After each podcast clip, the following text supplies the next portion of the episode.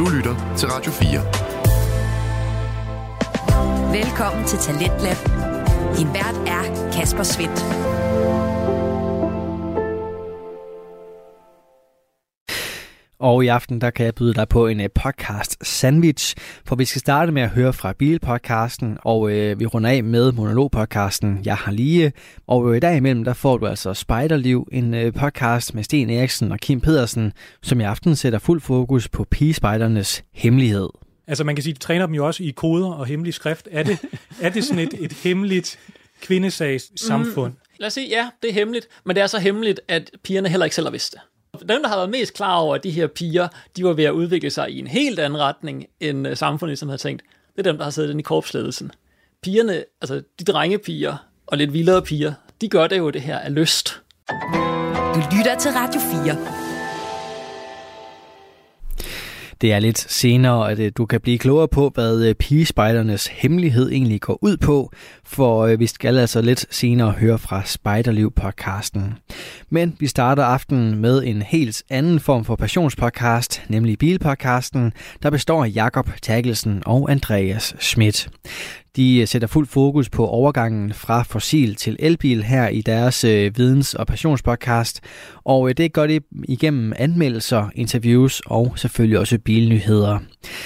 Jakob og Andreas, de er to gode kammerater, som altså deler en øh, klar passion for verden på fire hjul. Og i aften der er det med en lidt mere afslappet snak omkring biler, eller det vil sige, øh, den starter i hvert fald afslappende og bliver lidt mere passioneret hen ad vejen. Her får du aftenens første fritidspodcast. Velkommen til Bilpodcasten. Her bliver du klogere sammen med os. Mit navn er Andreas. Og mit navn er Jakob. Du kan glæde dig til en serie af episoder fra Bilpodcasten, hvor vi sætter fokus på det at skifte fra fossilbil til elbil. Vi ser også på, hvor strømmen den kommer fra. Vi kigger på tidens tendenser, og af og til kommer vi til at anmelde nye elbiler fra forskellige mærker. Velkommen til Bilpodcasten. Og i dag der kommer vi til at snakke om brint og alt det, der er sket inden for brint her i den seneste tid. Fordi vi må indrømme, at nyhederne de har været voldsomme. Ja, meget. Altså, man er godt nok øh, lige pludselig blevet stavnsbundet til sin brintbil, hvis man altså har sådan en. Ja, fordi det, der er sket, det er, at øh, dem, der ligesom stod bag ved de her brintstationer, der var tilbage i Danmark, og til sidst så var der kun fire brintstationer tilbage i Danmark, de har valgt at dreje nøglen, eller i hvert fald indtil videre sagt, at øh, der var simpelthen ikke grobund for en god forretning der, så de blev nødt til at lukke ja. brintstationerne i Danmark. Ja. Og det vil altså sige, at alle dem, der sidder med en brintbil i dag, de, de er dårligt stillet. Ja, det er cirka 150 i Danmark, der har ja. en brintbil. Hvor rigtig mange af dem er taxachauffører.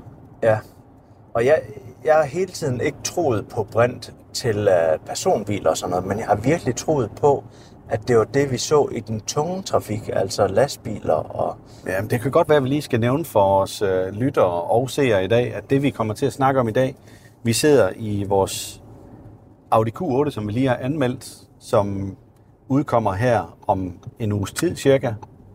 Når I hører og ser det her, så vil vi have den klippet og lagt ud på både YouTube, men også på vores podcast. Men det bliver altså en løs snak i dag om brint, og mm. hvad vi ellers tror på i forhold til fremtiden. Og det er jo rigtig ærgerligt for dem, der nu har købt en, øh, en taxa på brint og så videre. Og jeg ved, at øh, de har også prøvet øh, ved Toyota for at høre, fordi det er jo primært er Toyota med deres Mirai, der er brintbilen, der, som har været tilgængelig og solgt i Danmark. Så de har spurgt dem, om de ikke synes, at de skal give en eller anden form for erstatning i forhold til det her. Men det er jo ikke Toyota, der har drevet brintstationerne. Nej. Så de kan jo ikke gøre ved. Vi kan jo heller ikke... Alle mulige andre øhm, øh, hvad hedder det, modeller eller bilmærker kan jo heller ikke gøre ved, hvis man lige pludselig lukker alle fossilbrændstationer. Altså nej. tankstationerne der. Nej, men det er jo sjovt, fordi at det er jo med brint, altså i forhold til, hvis du havde en elbil, havde nu alt lukket, så havde du da stadigvæk muligheden for at lade dig hjemme jo. Men, men det har du altså ikke med brint. Der det, er ikke, uh, det har du ikke med brint. Der har jeg bare ikke flere muligheder. Nej. Men hvad sker der så, Andreas? Hvad tror du så, der kommer? Jamen, jeg tror, tror, tror du, brint nogensinde kommer til personbiler? Nej, ikke personbiler. Jeg, jeg tror simpelthen, uh, det er altså det lille håb, man klænger sig på før med, med, uh, med de her biler, det, det er dødt, tænker jeg. Ja. Men jeg undrer mig over, at, at det, øh, Altså det lukker helt, og så, så tænker jeg lidt, jamen hvordan, hvordan vil man få overbevist lastbilchauffører og sådan noget om, at de skal købe en brintlastbil, når de ikke kan tanke den i Danmark? ja, Altså, ja det, er, det er virkelig op ad bakke, det der. Det må Ja. jeg sige. Men det, der er lidt sjovt, det er, at vi havde jo rent faktisk lavet en aftale med Toyota om, at vi skulle ud og prøvekøre en uh, Toyota Mirai, som er deres sprintbil. ja. Og det kommer vi i hvert fald ikke til. Ej, det, det bliver, Jeg vil nødig låne den bil, og så ikke kan tanke den. Ej, det bliver rigtig træls. Det, Ja. ja. Fordi at du, det findes jo stadigvæk i Tyskland, skal det jo siges. Men, men der, jo. Men jeg kan køre derned, og så tank og køre hjem, og så kan jeg ikke. så kan du ikke komme nogen steder. Nej. Fordi øh, er det 500 km sådan en uh, kan køre, cirka? 500-600 km, ja. det er Ja. rigtigt. Øh, og, og, og så kan vi snakke lidt om, hvad er, hvad er fordelen egentlig ved, ved en brintbil kontra en elbil? Jamen, jeg bliver nødt til lige at nævne, at uh, i forbindelse med, at vi skulle låne den her Mirai, så havde vi også en aftale med pressechefen fra Toyota. Og ham har vi jo da i hvert fald uh, lovning på, at vi kan få en snak med stadigvæk, og så prøve at høre lidt til, hvordan hans indstilling, eller Toyotas indstilling er til brinten og brintteknologien. For de tror jo stadigvæk meget på den. Men ja. jeg vil sige, at i forhold til teknologien, hvor de virkelig bare har overhalet her i, i Norden især, med ladestrukturen, Ja. jamen, så, så er den lige pludselig ikke relevant længere, for det bliver for dyrt også at skal til at lave brintstationer. Ja, og det er jo, øh, det, er jo, det er jo det, der er svært, fordi at skulle den slet ikke have... Altså, jeg, jeg tænker jo igen, at jeg har jo aldrig troet på, at det blev brint til biler, fordi at der simpelthen er, ligesom ved, øh, ved diesel og, og benzin, når du står med produktet og har brugt, brugt produktet, så har du faktisk kun 30% tilbage af, af det, du ligesom har udvindet. Ja, altså energien, du får derud af, det er svaret til 30 procent af det, du egentlig fylder på. Lige nøjagtigt. Ja, resten det er spild. Ja, det er den nemlig. Ja. Og det er lidt bedre ved brint, men øhm, ja. Ja, så kan man så sige, at affaldsstofferne fra brint, det er jo så vand. Ja, ja. Så det på den rigtigt. måde er det jo rigtig godt, må Ja. man sige. Men hvor du har en elbil, der cirka er oppe på de her 85 procent, så er det jo øh, noget anderledes, vil jeg sige. Ja, ja, ja, de er meget mere energieffektive. Ja. Og det er jo også det, der betyder noget i forhold til det her med, når du belaster elbilen og sætter noget vægt på den, jamen så bliver den bare straffet meget hårdere, fordi at der har du ikke sådan et overskud i forhold til forbrug der. Øh, nej, det, det er rigtigt. Men øhm, altså, jeg kom også lige til at tænke på, at Power to X, det er dog meget politikerne, det har de snakket meget om, det her. Ja. Det er jo egentlig, det er, det er jo brint. Altså, Ja, det er i hvert fald det, de har tænkt på. ja, det, det er jo... Men øh, skal, skal vi så massivt investere i det? Altså tænker vi, at øh, kan der blive nogle andre løsninger til øh, skibsfart? Fordi at de, de kan jo ikke leve på batterier. I hvert fald ikke endnu. Altså det kan da være en eller anden gang, man måske Ej, kan. der, der er jo selvfølgelig kommet nogle elfærger og så videre, hvor de forsøger sig frem. Men, men nej, altså jeg tænker, hvis vi snakker brintteknologi, så ser jeg stadigvæk muligheder for brintteknologien i muligvis tung transport. Jeg er ikke 100% sikker, vil jeg sige. Men i hvert fald også på, øh, på det her med, med tog, altså togtrafikken, mm. og så eventuelt flytrafikken, og især skibstrafikken Ja, der mener jeg helt klart, at brint det har sin fordel og sin forser. Men der er jo også snak om atom. Altså atomdrivsel, hvor det er sådan en lille atomcelle, at man laver, og så har du en lille bitte øh, fusionsreaktor, som fylder mindre end en almindelig motor gør i en bil. Og der, for det, der svarer til en tændstik, så er det jo, øh, altså, ja. eller en tændstikæske, så er det lige før, at du har brændstof nok til bilens levetid. Jamen, jeg så jo det her med, øh, var det øh, to tændstikker, øh, Tændstikæsker. tændstikæsker, ja, lige nøjagtigt, øh, med, øh, med radioaktivt materiale, ikke også? Det, øh, det erstattede simpelthen 40.000 tons kul. Ja, Så, ja det, er, det er helt vanvittigt, så meget man kan få ud af det. ja. Så øh, jeg tror, det er der, at det ender på et eller andet tidspunkt ja, i forhold til teknologien der. ja, man skal bare være sikker på det der jo. Ja. Men hvis vi lige skal springe tilbage til det her med, med Brint og den nyhed med, at alle stationer er lukket i Danmark, så er det jo bare et tegn på, at el-teknologien og infrastrukturen i forhold til el-ladestander osv., den har overhalet. I hvert fald i Norden jo. Ja, Altså fordi at øh, hvis man nu tager et land som Indien, ikke, de er, ja, det er jo sådan håbløst. Der kunne man jo godt forestille sig, at brint det vil fungere. Ja, nu er det jo så spørgsmål, fordi nu Europa er jo egentlig efterhånden, øh, de har accepteret, at det bliver elbiler fremadrettet. Der er jo steder over i USA, hvor du skal køre så langt, og hvor infrastrukturen heller ikke er på plads, så der, der kan du ikke bare lige tage en elbil fra, fra en by og så videre ind i en anden stat, og så, og så regne med, at du kan lade op derude. Nej. Altså det, det kniver simpelthen gevaldigt. Og der er vi noget heldige at stille i Europa, fordi at det er bare i en mindre skala. Altså landene er mindre. Ja. Vejnettet er bedre, Det er og elnettet er væsentligt bedre. Ja. Så, så på den måde, der er det jo der i hvert fald en kæmpe fordel. Så har vi også haft en episode i vores podcast, hvor vi snakker om solcellebiler. Ja, Ja. Og der er jo nogen, der kan gøre sig uafhængig af elladestandere, ved simpelthen have en effektiv solcellebil. Problemet er bare, at de er slet, slet ikke med endnu. Og hvis du så holder i en stor by, hvor du ikke får sol direkte på, jamen, så får du jo ikke ret meget effekt, ladeeffekt på de biler. nej, Altså, nej. Det, Altså, det er jo også træls at have haft en, en lang vinter, hvor du så ikke kan køre nogen steder, fordi det ikke har været sol. ja, ja, det vil virkelig være ærgerligt. Men altså, det er jo... Øh, det her, det er... Det, altså, det, det, det er godt nok... Øh, det er vildt, og fordi jeg havde måske tænkt, at øh, campingfolket havde valgt en, en brintbil. Ja. Eller sådan noget, der, der skulle trække, ikke også? Men måske går der bare få år, inden vi ser nogle biler, elbiler, som egentlig, i stedet for at køre de her 500-600 km, det gør den jo så ikke med en campingvogn, men altså måske køre 1000 km, og så en campingvogn efter, så 500 km. Ja, fordi i dag der har vi jo allerede 500-600 Ja, ja, kilometer i en, i en elbil. Men problemet med det, det er jo igen, altså jeg håber virkelig ikke, at vi skal til at lave større batterier. Altså fordi at jeg synes, det tager for lang tid, når man lader dem op.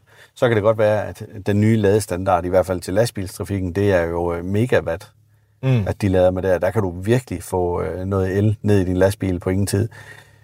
Men det kommer du ikke til at se til, øh, til biler, fordi du skal have ladehandsker på, fordi kablet bliver så varmt osv. Der er sådan nogle helt, helt andre sikkerhedsregler øh, regler for det der. Så det kommer ikke til at ske. Nej. Men altså, men altså jeg synes, det er, det er en glidebane, at man begynder at lave batterierne større og større og større. Hvis man nu får nogen, der er mere effektive, Mm. øh, som hurtigere kan lades op, altså de her solid state batterier, når de endelig langt om ingen kommer. Jeg tror desværre først, at det rigtige gennembrud, det kommer i, øh, i 28 eller 30. Ja, fordi der har du sådan set, altså, der snakker de om, at du kan holde ladekurven, og, og jeg vil sige, 250 kW i, i timen, som, som nogle biler piker på, ikke også? Hvis den kan holdes, så går der ikke lang tid. Altså. Nej, det, og det er fedt nok, at vi sidder og snakker om det, men nu har jeg selv været pisse irriteret for at, at sige det mildt. Mm. Fordi jeg har holdt og lavet den her Audi Q8 over på en øh, clever ladestander, hvor der godt nok er 150 kW, men det er til deling. Ja. Altså, det er overhovedet ikke bevendt. Og når du kommer til Vestjylland eller til Nordjylland, altså der er jo ikke ladestandere, som øh, øh, altså, kan lade med, med ret stor effekt. Nej, overhovedet ikke. Så du kan ikke bruge det til noget som helst. Det er fint nok, at din bil den kan lade vanvittigt hurtigt. Men hvad fanden hjælper det, når det er sådan, du ikke kan få strøm på? Hvad søren hjælper det? Jamen, jeg er bare irriteret over det. Jeg er frustreret over det der. Ja, Altså, det, jeg synes, det er så irriterende, og det er det eneste, man har fokus på i medierne og i nyhederne og fra bilproducenterne osv. Jamen, drop det, for det er ikke det, at øh, den almindelige mand har behov for. Jo, hvis du ligger og kører langs motorvejsnettet, så er det fint. Mm. Men det er bare ikke fint, når du kommer ud i udkants Danmark. Eller du skal ikke engang ret langt ud, jo. Nej, fordi jeg vil sige, der er et, øh, et mærke i, i Danmark, som ligesom er ved at sprede sig ud, men det er jo kun et mærke. Ja, og det er jo stadigvæk tagligt at sætte en 150 kW ladestander op, og så skal den deles i to, og så får du 70 ja. ud til hver bil. Ja. Fordi så er det fint nok, at du har en bil, der kan lade med 200 kW, men når du får 70, så tager det altså godt nok lang tid om at lade dit batteri op. Ja, øh, ellers så skal du køre derhen kl.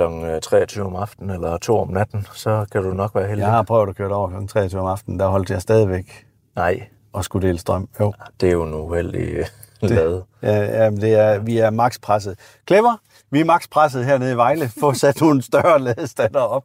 Altså hvis de nu bare havde kunne lade med 300 kW, så havde den delt til 150 eller 140 kW ud til hver side. Ja. Så havde vi været væsentligt bedre stillet. Altså i, i den her uge, der kom jeg op på et tidspunkt, hvor jeg tænkte, der vil der ikke være ret meget trafik. Jeg holdt som bil nummer tre, og der holdt fem biler bagefter mig, inden jeg kom til. Hold op. Det er jo sindssygt. Ja, det er det. Og, så, og det, tager, det genererer ladekø, fordi det går for langsomt. Ja, det gør det. Ja. Ja. Det gør det. Men det var slet ikke det, vi snakkede om. Vi snakkede om brint. Vi snakker om brint, ja. Men jeg synes egentlig, at øh, det, var sådan, det var mest meningen, at det bare skulle være en løselig snak her i dag. Og det synes jeg måske, at øh, vi er kommet sådan rimelig rundt om, medmindre du har et eller andet, du vil tilføje. Nej, jeg synes, jeg synes bare, det er, det er overraskende, at, at det lige pludselig er fuldstændig droppet her i, i Danmark. Jamen især fordi, at hver gang vi har snakket elbiler med nogen, så har de sagt, ja, ja, ja, ja, ja, men Men brint, brint, Ja. det kommer. Det bliver det nye sort. Og det, Det lader det så ikke til, at det bliver. det, det Jeg synes også, det var den vej, bilen den ligesom pegede i forhold til, at der var så mange øh, ladestander, der var sat op. Altså, så skal du smide hele den infrastruktur væk. Det Ja. gør man jo ikke. Nej, og så har du jo bare... Øh, ved, ved brintbilen, så har du jo igen en, en motor i, som skal serviceres og sådan noget. Så det er en ekstra udgift. Det er det ikke på samme måde ved en elbil. Nej, fordi der er ikke rigtig nogen dele, der skal smøres og sådan noget. Nej. Og der har du jo så... Jo, det har du dine bremser, men det... Det har du i alle biler. Ja, det har man. Men de er så lidt mere påvirket i en elbil, hvis du ikke får brugt den, ja. vil jeg sige. Ja, man skal lige huske at, at slå regenerativ bremsning, eller regenerativ øh, kørsel fra en gang imellem, sådan at man bremser det med bremserne, i stedet for det elmotoren, der bremser, og så får strøm på. Det er lige nøjagtigt. Det bliver man nødt til. Ja. Men ellers så har jeg ikke så meget til den. Jeg håber virkelig, at dem, der har købt en, en brintbil, kan få noget hjælp fra der, hvor de nu har købt den. Altså, jeg tænker, at den eneste udvej, de har, det er, at de skal have eksporteret de biler. Ja, lige nøjagtigt. Det er det eneste, de kan gøre nu. Ja. Og så, øh, så er jeg ked af det på deres vegne, men, men ja, det er jo desværre sådan, at, øh, at det er gået her i samfundet, og, og det, man kunne ikke drive de stationer, og nu er de lukket ned, og det er der ikke så meget at gøre ved. Eh, Nej, sådan, De vil jo ikke lukke dem. Altså, de er der stadigvæk, hvis det er sådan, at, øh, at, der ser, at de ser en mulighed for, at det skal starte op igen, så tror jeg nok, at de kan gøre det. det er sjovt, de gider bare ikke fylde noget på den. det var for dyrt, simpelthen. Ja. Ja. Men altså, det er jo, ja, det er jo klart. Altså, ja. når du kun har 150 biler, det, det er jo lidt ligesom at, at have et eller andet specielt produkt nede i, i den lokale indkøbscenter, som ingen Ja. ja. køber. Så har de jo heller ikke den særlig lang tid. Skal vi i grunden ikke lige nævne det forslag, vi har fået fra en lytter i forhold til Frankenstein-biler? Jo, det var Ja. en god idé. Altså, det var øh, sindssygt fedt. Her i løbet af den her uge, der har vi fået et forslag fra en lytter, som skriver til os, kunne I ikke godt tage at lave en episode, hvor I snakker om Frankenstein-biler? Og Frankenstein-biler, hvad pokker er det, tænker man så lige. Ja. Og så læser jeg mailen igennem fra vores øh, kære lytter, og øh, han forklarer så, at han godt kunne tænke sig, at vi snakker om nogle af de biler, vi har anmeldt, men også andre biler, og simpelthen plukker måske fem af de bedste ting, at vi har ved biler, og sætter sammen til én bil, og så fortæller lidt om, hvad er det for en bil? Hvad skal der til for, at vi mener, at man kan være godt tilfreds Ja. som ny chauffør eller ny ejer af en elbil? Og det, øh, den udfordring, den tager vi helt sikkert op, og det glæder vi os rigtig meget til at lave. ja. Og der vælger vi ikke noget med brint. Nej, det bliver ikke forbandt. Men øh, indtil videre kan I så have det rigtig godt derude, og vi håber, at I får lyst til at kigge med næste gang, at vi kommer med en udgave af Bilpodcasten, hvor det kommer til at handle om den her Audi Q8, som vi sidder i og er ved at anmelde lige nu. Tak fordi du lyttede med. Gå ikke glip af næste episode. Tryk på følg eller abonner. Fortæl dine venner og bekendte om os. Det vil hjælpe os utrolig meget. Og kør forsigtigt derude. Lytter til Talentlab på Radio 4. Og her var det altså Jakob Takkelsen og Andreas Schmidt, som øh, rundede af for Bilpodcasten, der var aftenens første fritidspodcast. Den kan du finde flere afsnit fra inde på din foretrukne podcast tjeneste, og også altså følge med både på Instagram og på YouTube. En øh, podcast, som øh, både er at finde på sociale medier og også på podcast-tjenester. Det er Spejderliv, som øh, udgør midten af aftenens podcast Sandwich. Her er det Sten Eriksen og Kim Pedersen, der præsenterer en anden slags passionspodcast, som byder på en fokus på fortiden, nutiden og alle de aspekter, der altså udgør spejderlivet. Og i aften der står den lidt på øh, en historisk omgang, hvor vi altså skal finde ud af, hvad pigespejdernes hemmelighed egentlig er. Det er Sten og Kim, som i den grad er på jagt, og øh, den begynder sådan her.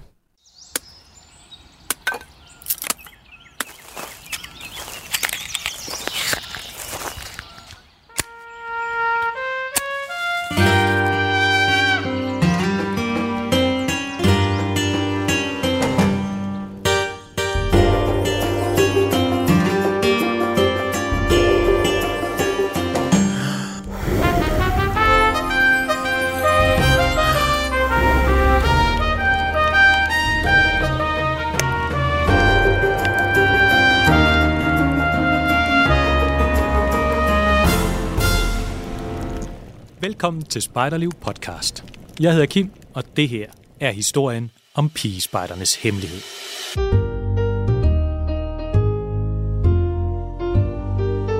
Og historien begynder en lørdag formiddag i september.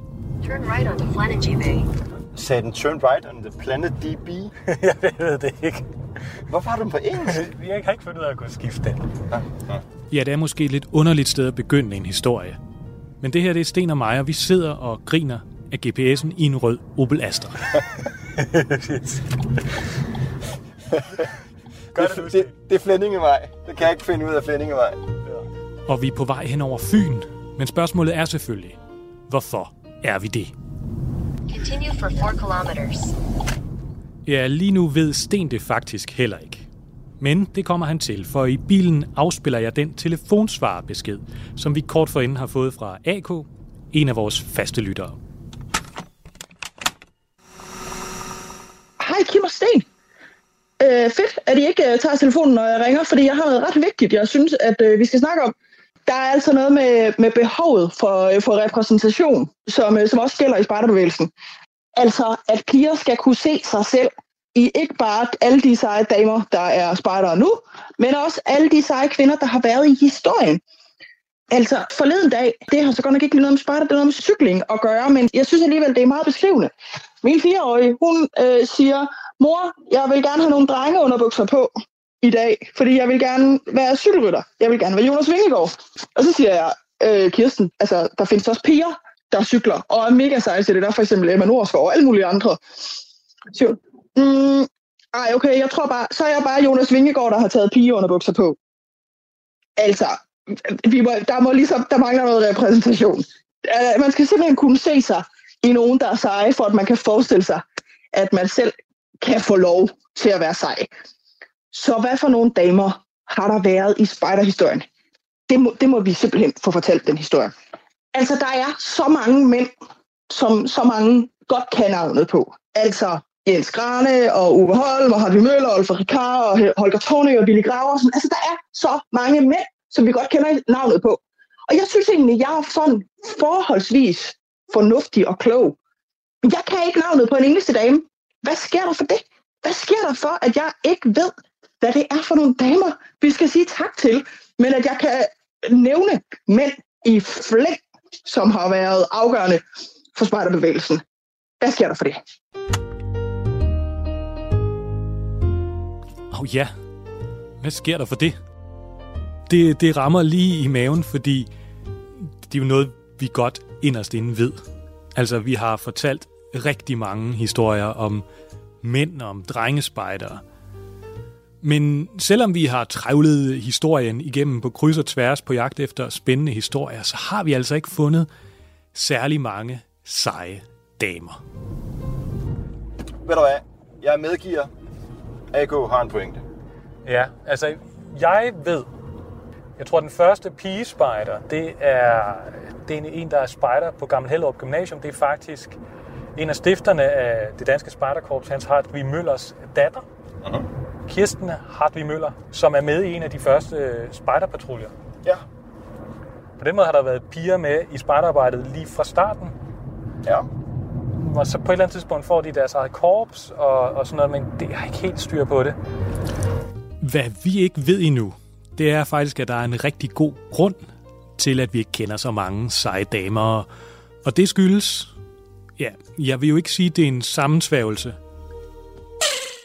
Men nu sagde jeg det vist alligevel.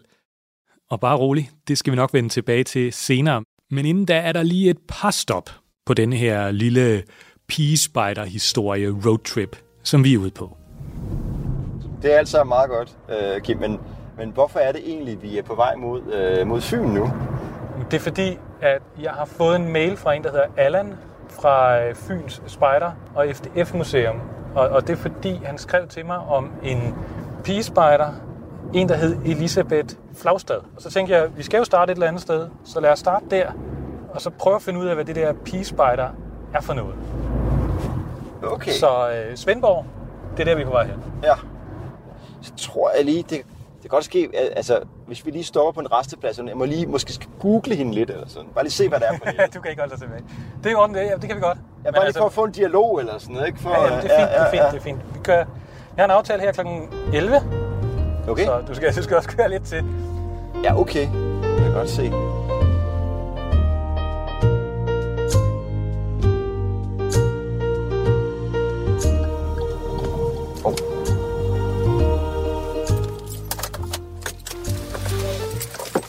Og her bliver vi mødt af Daniel og Allan, og selvom vi har en aftale om at lave et interview, så skal vi da lige ind og se Så har museet. vi jo en rigtig gammel uniform herover. For de blå piger. Og hvor gammel er du mener, den er, Daniel? Fordi Jamen, der er jo det, Mærke, det kommer jo der er jo i, øh, P-logoet på. Det jo. kommer i slutningen af 20'erne. Ja. Danske pigespejder og forsvinder igen i starten af 30'erne, så det er kun i Ja. 4-5 år-agtigt, det Fordi mærke. det er jo faktisk næsten det eneste korpsmærke, det danske pigespejderkorps, ingen nogensinde havde jo.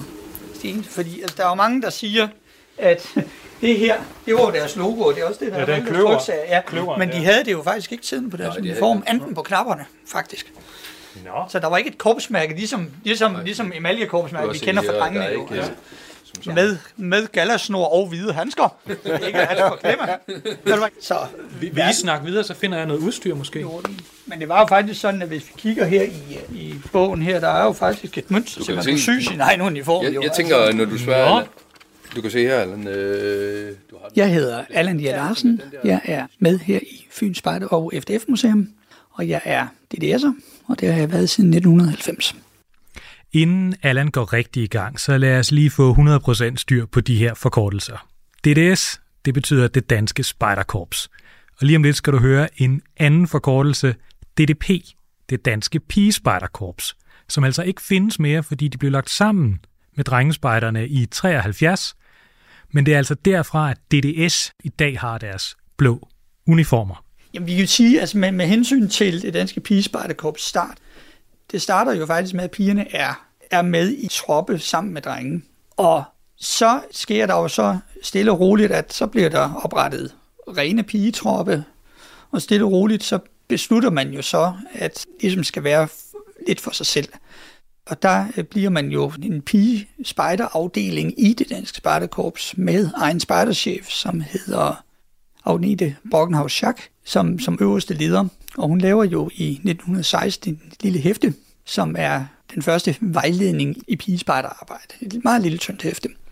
Og så stille og roligt, så bliver man så til, til det danske pigespejderkorps. Altså i 1916 har man sin første korpslejr, der finder sted ved Bejt Skov op ved Vejle. Og her er man faktisk nødt til at spørge DDS om lov. Må vi holde en korpslejr? Det siger drengene så ja til. Men det er så også sidste gang, for omkring 1918-19, der kan man ligesom sige, det er der, der er DDP selvstændigt. Dog forstået på den måde, at man stadigvæk har sammen, eller fælles korpsråd med drengene. Det er så først i 1.22, at det ligesom ophører. Så kan man sige, så er alle, både administrative og alle formelle bånd, brudt til, til DDS. Allan, hvis vi skal prøve at tegne et billede af, hvordan pigespejderne og drengespejderne er forskellige, så ved jeg, at du har en historie om, at pigespejderne ikke sover i telt. Så I starten, der øh, gør pigerne jo det samme, som drengene gør, men øh, man har jo en lidt uheldig oplevelse på, på den første korpslejr, som DDP har i Skov. Den her lejr, den drukner simpelthen i regn, og der er flere elementer i det, ikke? Fordi dels på det her tidspunkt, der er, der er det ikke normalt, at man har, øh, man har telte som spejdertropper. Så man leger simpelthen en masse militærtelte, store, tykke, kraftige bomuldstelte og det hele. Og den der viden om, hvordan man passer på sådan nogle telte, især når det bliver regnvejr, den, den viden har man simpelthen ikke på det her tidspunkt. Så øh, mange af de her telte, de flækker og ravner og alt muligt andet på grund af alt det der vand, der, der, der kommer ned. Og det er faktisk sådan, at, at øh, hvad hedder det, rugbrødene de begyndte at svømme rundt i, i store vandpytter øh, inde, inde, i, inde i diverse køkkentelte. Og man er simpelthen nødt til faktisk på et tidspunkt at evakuere lejren øh, og få dem op og, og, og sove på den her gård, man, øh, på Bejtskov, hvor man er, hvor man er ved. Det får så den konsekvens, at man jo efterfølgende beslutter, at det der med at ligge i telt, det er ikke noget for piger. Og da man så endelig i, i 32 øh, Øh, beslutter, at nu vil vi godt prøve det igen, så er det jo øh, med nogle restriktioner, fordi det er jo først i, hvad er det, er det maj, juni, juli måned, eller sådan noget i den stil. Det er ganske få måneder om året, man må gøre det. Under forudsætning af, at ens tropsfører er lejervand, det skal bestyrelsen faktisk næsten lægge ud på blokken over, at det er den her tropsfører. Og så skal man også sørge for, at der i hvert fald er et ly, man kan komme i tørvejr ved mindst øh, eller cirka 100 meter væk derfra. Fordi man vil ikke risikere øh, noget for de her piger her. Før vi begyndte optagelsen, der snakkede du også om, at Fyn spiller en ret stor rolle for det danske pigespejderkorps. Hvad, hvad handler det om? Fyn og det danske pigespartekorps, de har øh, ret meget med hinanden at gøre. Dels øh, så øh, har man jo spejderskolen ude i, ude i Korinth, der i dag hedder øh, Korinth Efterskole, som jo har været et, et, et centrum i, i det danske pigespejderkorps, ved at det var korpskontor i mange år. Spejderchefen boede der. Og så er der jo så også mange korpslejre og føretræninger og alt muligt andet, der har fundet sted her på Fyn. Så, øh, så de fylder meget. Altså, hvorfor lige øh, Fyn og Sydfyn? Ja, hvorfor lige Sydfyn? Jeg tror måske lidt, det er lidt tilfældighedernes spil. Øhm, I øh, 1921, der øh, bliver Lucy Marie Revendlov fra øh, Bratrolleborg Slot, der bliver hun øh, bestyrelsesformand i DDP. Hun havde aldrig været spejder og vidste ikke ret meget om spejder, men hun var en ildsjæl af dimensioner, så hun satte sig grundigt ind i det hele og og ville simpelthen gøre noget godt der, hvor hun nogle gange havde mulighed for at gøre det. Og derfor allerede faktisk efter ganske få måneder afholdt man faktisk det allerførste fører weekend på Brats Holborg. Og så er hun jo også den, der jo hører af hendes privatlærer, inden hende, der underviser hendes børn, det var Elisabeth Flagstad. Hun er privatlærer på Brats Holborg.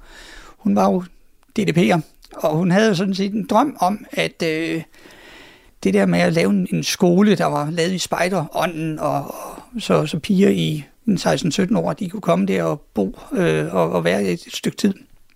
Det var en idé, hun luftede lidt for hende, for det at man snakkede om, det kunne egentlig være en god idé.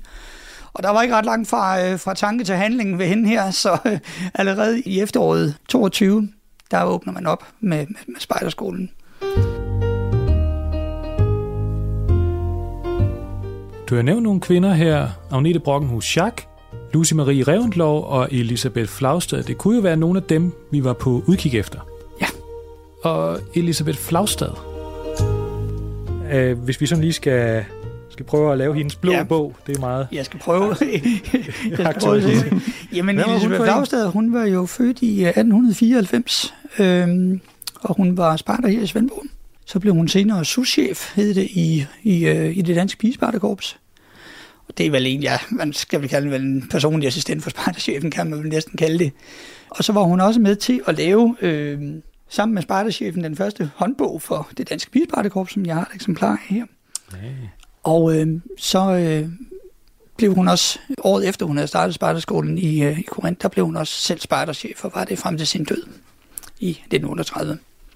Ved du så nogle, som, hvad skulle sige, de lidt blødere ting? Hvad var hun for en, en personlighed? Øh Mm, altså, det der med sang og optræden, det, øh, det var i hvert fald noget, hun holdt meget af. For det findes faktisk i det mindehæfte, der blev lavet af, øh, om hende, der er faktisk et billede af, hvor hun optræder i fuld Charlie Chaplin-kostyme, som den der berømte guldgraver der fra, fra Guldfeber, hvor hun, hvor hun er klædt ud som, som den person. Øh, okay. Men hun var også en igangsætter og, og prægede korpset på, i, i mange retninger korpset er jo heller ikke så stort på det her tidspunkt, så der er også mange, der bare må ja, sige, tage en tørn med de ting, der nogle gange skal gøres. Ikke? Øh, og faktisk er det også sådan, at når man var øh, lærerinde på, på spejderskolen, så kunne man jo ikke helt undslå sig for, og så blev del af korpsets øh, drift jo, fordi at der var mange ting, der skulle laves jo, så det har været spejt næsten det hele. Okay, men hun er, hun er rimelig vild. Altså, hun er både spejderchef, og så grundlægger hun også lige en skole. Men det kan være, at vi skal høre lidt mere om, om skolen. Altså, hvad, hvad er det for noget?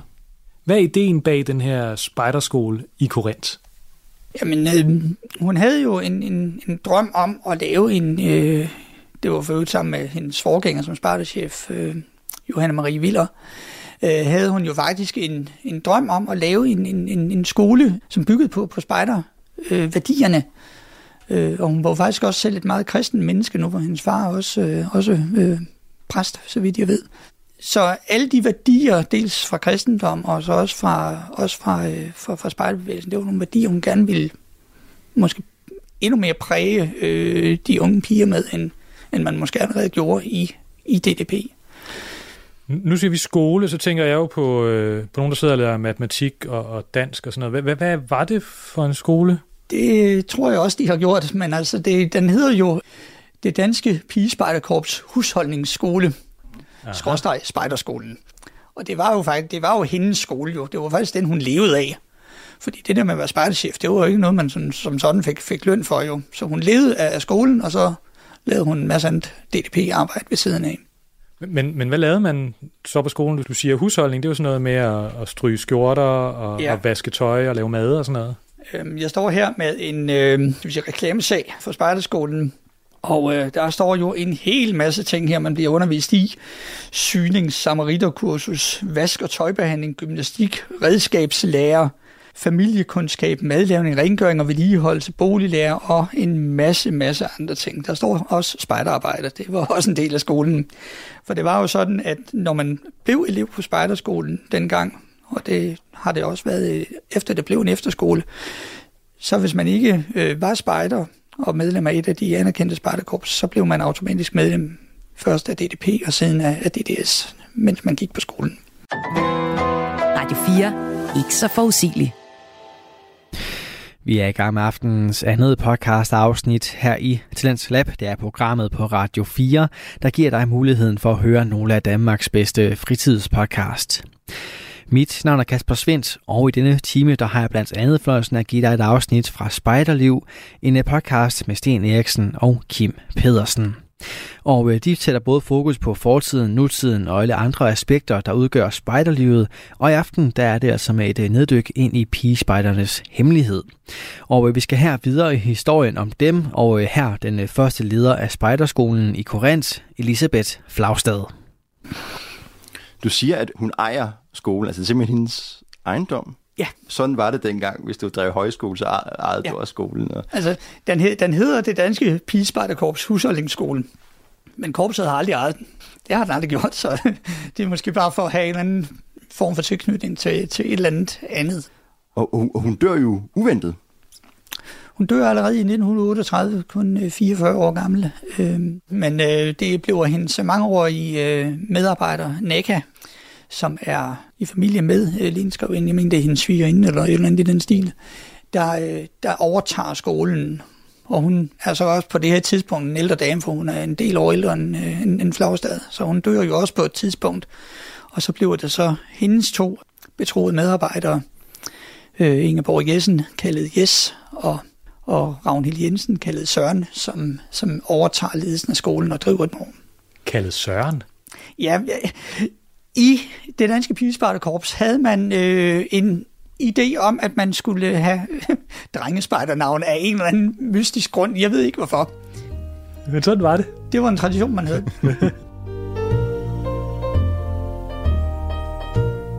Allan, du må have rigtig mange tak, fordi vi måtte komme forbi, og du kunne gøre os en lille smule klogere på den her, føler jeg i hvert fald, lidt glemte del af spejderhistorien. Ja, selv tak. Og nu skal Sten og jeg ud i bilen igen. Det her det var kun første stop, og jeg kan godt afsløre, at vi ender med at have hele fire. Jeg har virkelig lyst til at pille ved det hele og stille en masse spørgsmål. Det er så lang tid, det går videre. ja. Når, når vi nu er her, Skal ja. vi ikke se spejderskolen? Det kan vi da Kunne det godt. ikke være sjovt? Der er jo kun, det er jo kun en kilometer væk herfra, eller sådan en stil. Okay. Måske lidt mere. Ej, okay. Det er en halv times kørsel. Skal vi, skal vi ikke tage til Korinth? Jamen, så synes jeg lige, vi er på vejen. Skal vi lige noget andet? Det ligger næsten på vejen.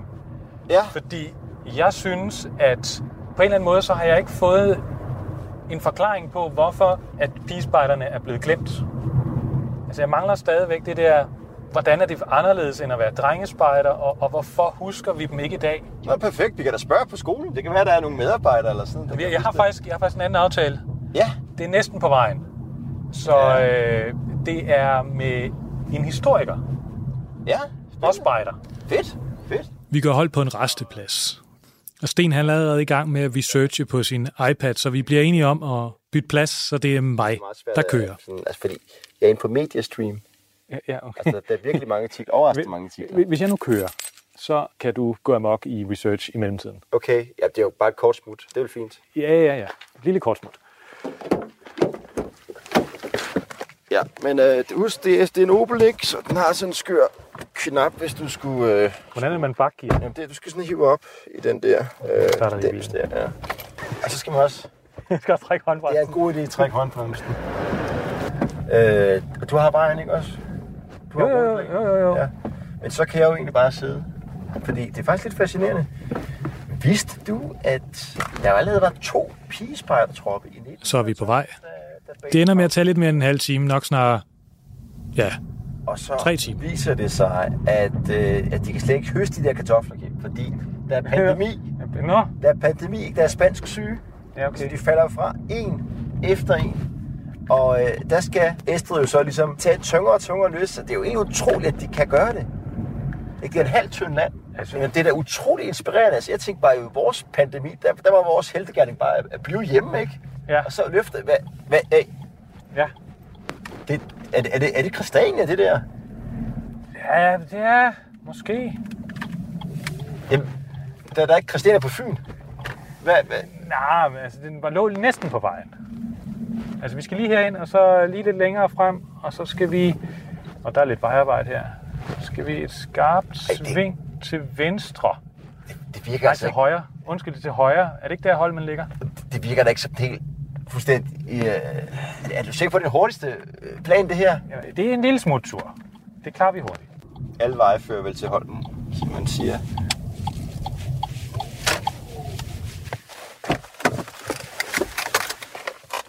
Undskyld, øh, undskyld. øh, Ved I, hvor øh, Spejdermuseum Holmen Altså arkivet. Er det ikke det, det, det er så lukket? Er det lukket? Nu er vi kørt hele vejen her til fra Fyn. Altså, du må ikke citere mig for det, men jeg er ret til for, at det, det er så lukket det. Kim, vi skal tilbage igen. Hvad med at sige noget, der er forbudt? De har lukket det. Har de lukket De har lukket det. Skal vi ikke spørge ham derovre? Er du, er du Christian? Ja. Goddag. Goddag. Det er mig, Sten. Hej Sten, hej Kim. Ja. Nu er Arkivet? Ja, ja. ja Det, det findes? Det findes stadigvæk. Museet er lukket, og arkivet findes. Nå, okay. De gjorde unge alvorligt bange der. Altså, Nej. og der er stadigvæk noget. Det er ikke helt lukket, det her. Hold da op. Hyldemeter efter Det må være det længste, hyldemeter. det længste arkiv. Og så sætter vi ellers mikrofonerne op i et lille sjovt værelse på loftet på Spejdercenter Holmen. Og hvis du kan høre nogle trommer i baggrunden under interviewet, så er det fordi, der er fest på Christiania. Øh, Jeg hedder Christian Tolstrup Jensen, og jeg er historiker. Og Christian er en af de få i vel hele verden, der har beskæftiget sig sådan rent faghistorisk med spejderbevægelsen, og så endda med pigespejderne.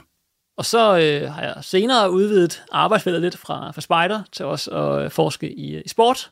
Og det er det, jeg gør øh, normalt nu ved øh, Malmø Universitet. Men øh, jeg bor stadigvæk i København og er stadigvæk øh, aktiv i KFM Spejderne som, øh, som leder. Og så er jeg jo med i øh, museumsudvalget hos DDS. Så øh, på den måde får jeg ligesom kombineret spejder og historie og, og forskning og interesse. Og grunden til, at vi er taget hen til Christian, det er, fordi han har skrevet en artikel. Den hedder øh, Spejderskruer og pæne piger, og handler om øh, DDP's, altså det danske pigespejderkorps, det vil sige kvindeopfattelse fra omkring 1920 til omkring 1940.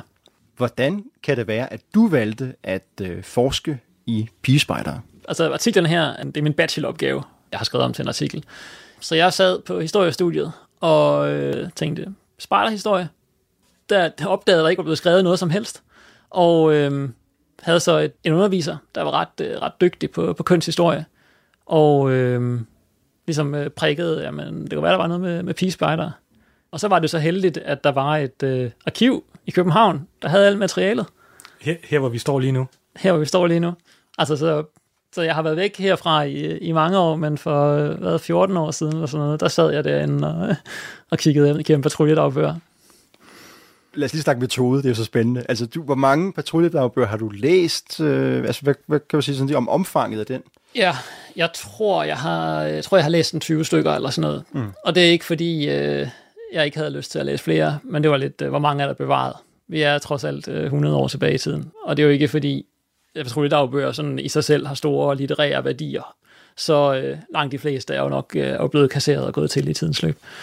Øhm, ellers har jeg jo kigget i, i spejderbladet, øh, håndbøger, bøger med dulighedstegn øhm, fra, øh, fra den periode. Så du har læst alle de øh, patruljedagbøger, der er? Jeg har læst alle dem, der er. Ja, ja simpelthen. Den her titel, artiklen hedder Spejder skråer og pæne piger. Det gør det. Ja. Uh, det ligger ikke lige i munden for mig. Men hvad, hvad er egentlig grunden til, altså hvad er en spejderskråer? Uh, det, det er et rim, et, øh, et smederi, som er blevet råbt efter pigespejder her i mellemkrigstiden. Altså hvor øh, der går spejderskråer, du er rå, du har drengebukser på. Altså drengene, der har råbt det her, har nok ikke selv været spejder, men har bare kunne se, at de der piger, de er godt nok anderledes. De har bukser på, det har vi ikke set nogen andre piger, der har. De er øh, rå, nok ikke sådan, altså i dag, hvis nogen, hvis nogen siger, og oh, du går nok rå, så er det positivt. Det er sejt. Rå på det her tidspunkt har nok mere været, okay, de er lidt øh, ro, ubehandlede, lidt øh, urene, lidt øh, beskidte nok. De har været på tur i weekenden. Meget, meget anderledes end, øh, end de piger, som i mellemkrisen nok var begyndt at, eller var begyndt at sætte håret, bruge noget sminke. øh, også noget, som, øh, som det danske pigespejderkorps opponerede. Ja, man kan jo godt høre Christians entusiasme for pigespejderne, og han er helt enig med os i, at der ligger noget meget spændende i den her lidt glemte historie. Og derfor er det så også så, så synd, at der ikke er flere, der har kigget på, på pigespejderne i, øh, ja, ikke bare i mellemkrigstiden, men også senere, fordi de drenge, som det spejder, og som er dem, vi kender trods alt mest til, de gjorde jo ting, som var drengeagtige. Altså, de blev mere drengede, de blev mere mænd af at blive spejdere. De gjorde egentlig i gåseøjne bare noget for at blive bedre til det, de allerede skulle være. Mens de pigespejdere, der blev spejdere samtidig, der omkring 1910-11 stykker, altså helt i det tidlige spejderarbejde i Danmark, de gjorde det jo ikke for at blive mere pige, eller mere feminine eller blive bedre til det, som forældrene ligesom forventede, at de skulle gøre. Snart tværtimod. Altså, så der er en helt der sådan lille oprørshistorie igennem det, det her. Altså, det er her, vi har mønsterbryderne. Der er en grund til, at vi taler om spejderære, og man opfører sig som en spejderdreng. Så er det jo ikke sådan mønsterbryder, vi tænker på. Snart tværtimod. Så du siger altså, at drengene lever op til tidsånden, men de piger, som er med og på en eller anden måde skaber DDP, det er lige modsat med dem de øh, går imod tidsånden. Ja, og der skal vi huske at skælne lidt her mellem, det kan vi komme ind på det senere også, men skælne lidt mellem pigespejderen, pigespejderbevægelsen og pigespejdernes organisation. Altså, den skælden skal vi lige have på plads der. Det lyder, lyder, lyder ret spændende, men det kan være, at vi, så, vi bare skal komme i gang med det, og så prøve lige at tage det sådan helt lavpraktisk. Hvordan kan det overhovedet være, at der er nogle piger, der har lyst til at være spejdere, helt der tilbage i, i 1910. Der skal man jo tænke på, um, hvorfor er det, at nogen vil være spejder i dag? Jamen, det er noget med at være udendørs, det er noget med at være ude i naturen, det er noget med at være sammen, det er noget med at, uh, at hygge sig. Og det, det har appel i dag, og det havde også appel for, for 100 år siden. Så når de første piger finder ud af, at vi skal, være, vi skal da være spejder, så har de jo fået fat i en kopi af Scouting for Boys, eller de har måske haft en bror, som var kommet ind i noget spejderarbejde, og så har de tænkt, jamen det der, det er da også fedt, det vil jeg også lave. Og på det her tidspunkt, der er det jo sådan, der spejder jo ikke, det er ikke en organisation endnu. Du skal ikke melde dig ind noget sted for at være spejder. Hvis du siger, jeg er spejder, jamen, så er du spejder. Øh, og så er der sådan set ikke så meget mere i det. Så kan du lave lige, hvad du, hvad du har, har lyst til, men selvfølgelig, du er der også der er en vis ramme, du er, ligesom, du er inspireret af, ja, måske det brugeren lavede, eller du har læst lidt om det der scouting for boys, og det lød lidt sejt at gå ud og signalere, og lave bål, og klare sig selv, og sove i telt. Og wow, ja.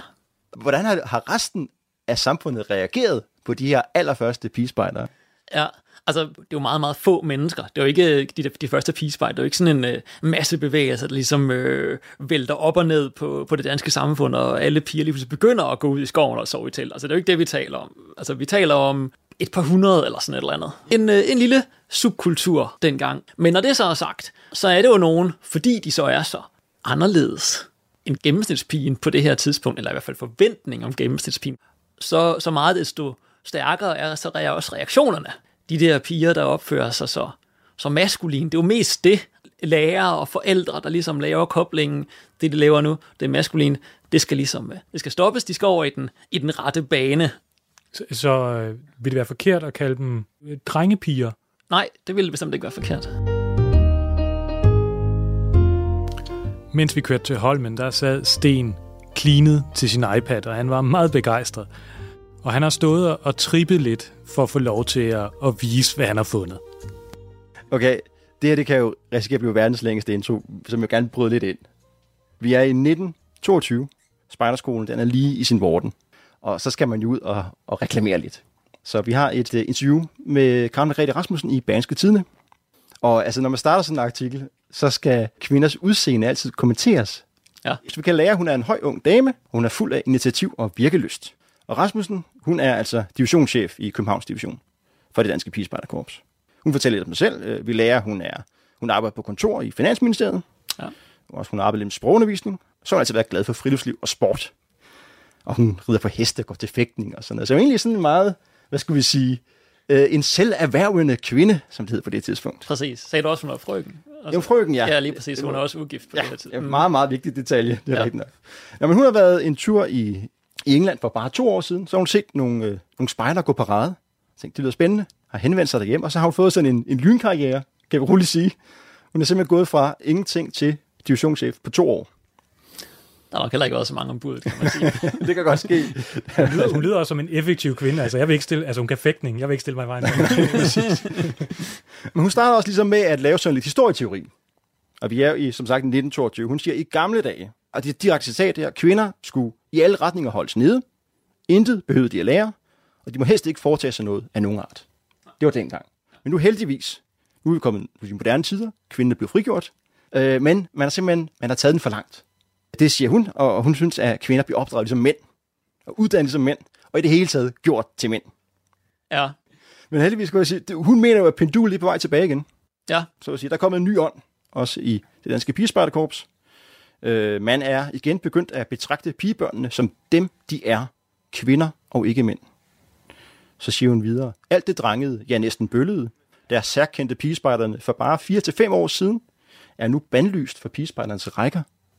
Ja, men hun synes, de piger, der opfører sig som drenge, de er bøllede. Hun har nogle eksempler her, ikke, hvad der var galt dengang. Natlige overfald på andre troppe for at røve deres standere. Øj, det lyder sjovt. Det lyder lidt Det sjovt. lyder faktisk sjovt. Og øh, der er også noget med det vilde og usunde rekordjægeri. Er det det, man går til at lave konkurrencer? Ja, og øh, vel også, øh, jeg ved ikke, jeg kommer til at tænke på de der skøre piratmærker med sådan noget, øh, have tørklæde på hele året, eller gå i shorts hele året, eller ja, sådan noget. ja, ja, ja, det kan være, det er lidt en moderne, moderne pangdang. Ja. Åh, spændende. Hun siger også, at, og det er ret stærkt ord, der foregår en udryddelseskrig imod dette uvæsen. og man i sjældne tilfælde har måttet ekskludere særlige obsternasige repræsentanter for denne spejderkategori. Så der er simpelthen en, en udrensning i gang Præcis, ja. i øh, det danske pigespejderkorps i det her Ja, tid. set fra hendes synspunkt. Set fra hendes synspunkt, ja. Og hun er jo trods alt så divisionschef i København, så nok en af dem, der kunne være med til at ja, få udrenset de der uønskede elementer. Øh, ligesom få ryddet lidt op i denne her, nu talte vi før om det her med de nye pigespejder, der kommer, og øh, græsrodsniveauet, der spreder sig, og nu kommer der altså nogen ovenfra, der ligesom, ej, det her, det skal ind i nogle øh, klare baner. Men også som repræsentant for korpset jo, måske føler et lidt vist ansvar for, jamen, øh, hvis vi skal have denne her forening, den her, det her korps til at fungere og blomstre, så er det vigtigt, at vi får noget respekt i samfundet. Ha' noget imagepleje, og øh, der skal vi have ryddet ud i, øh, i de der øh, elementer, der går og ødelægger øh, pigespejderens ry. Du lytter til Talentlab på Radio 4. Og øh, vi tager lige en øh, kort pause fra podcasten Spejderliv, hvor Sten Eriksen og Kim Pedersen i aftenens episode er på jagt efter pigespejdernes hemmelighed. Den jagt vender vi tilbage til i time 2 af Talents Lab, hvor du også skal høre fra monologpodcasten Jeg har lige. Men øh, først så skal vi gøre plads til nyhederne her på Radio 4, der som altid bliver leveret til dig af verdens bedste nyhedsoplæser. Du har lyttet til en podcast fra Radio 4. Find flere episoder i vores app, eller der, hvor du lytter til podcast.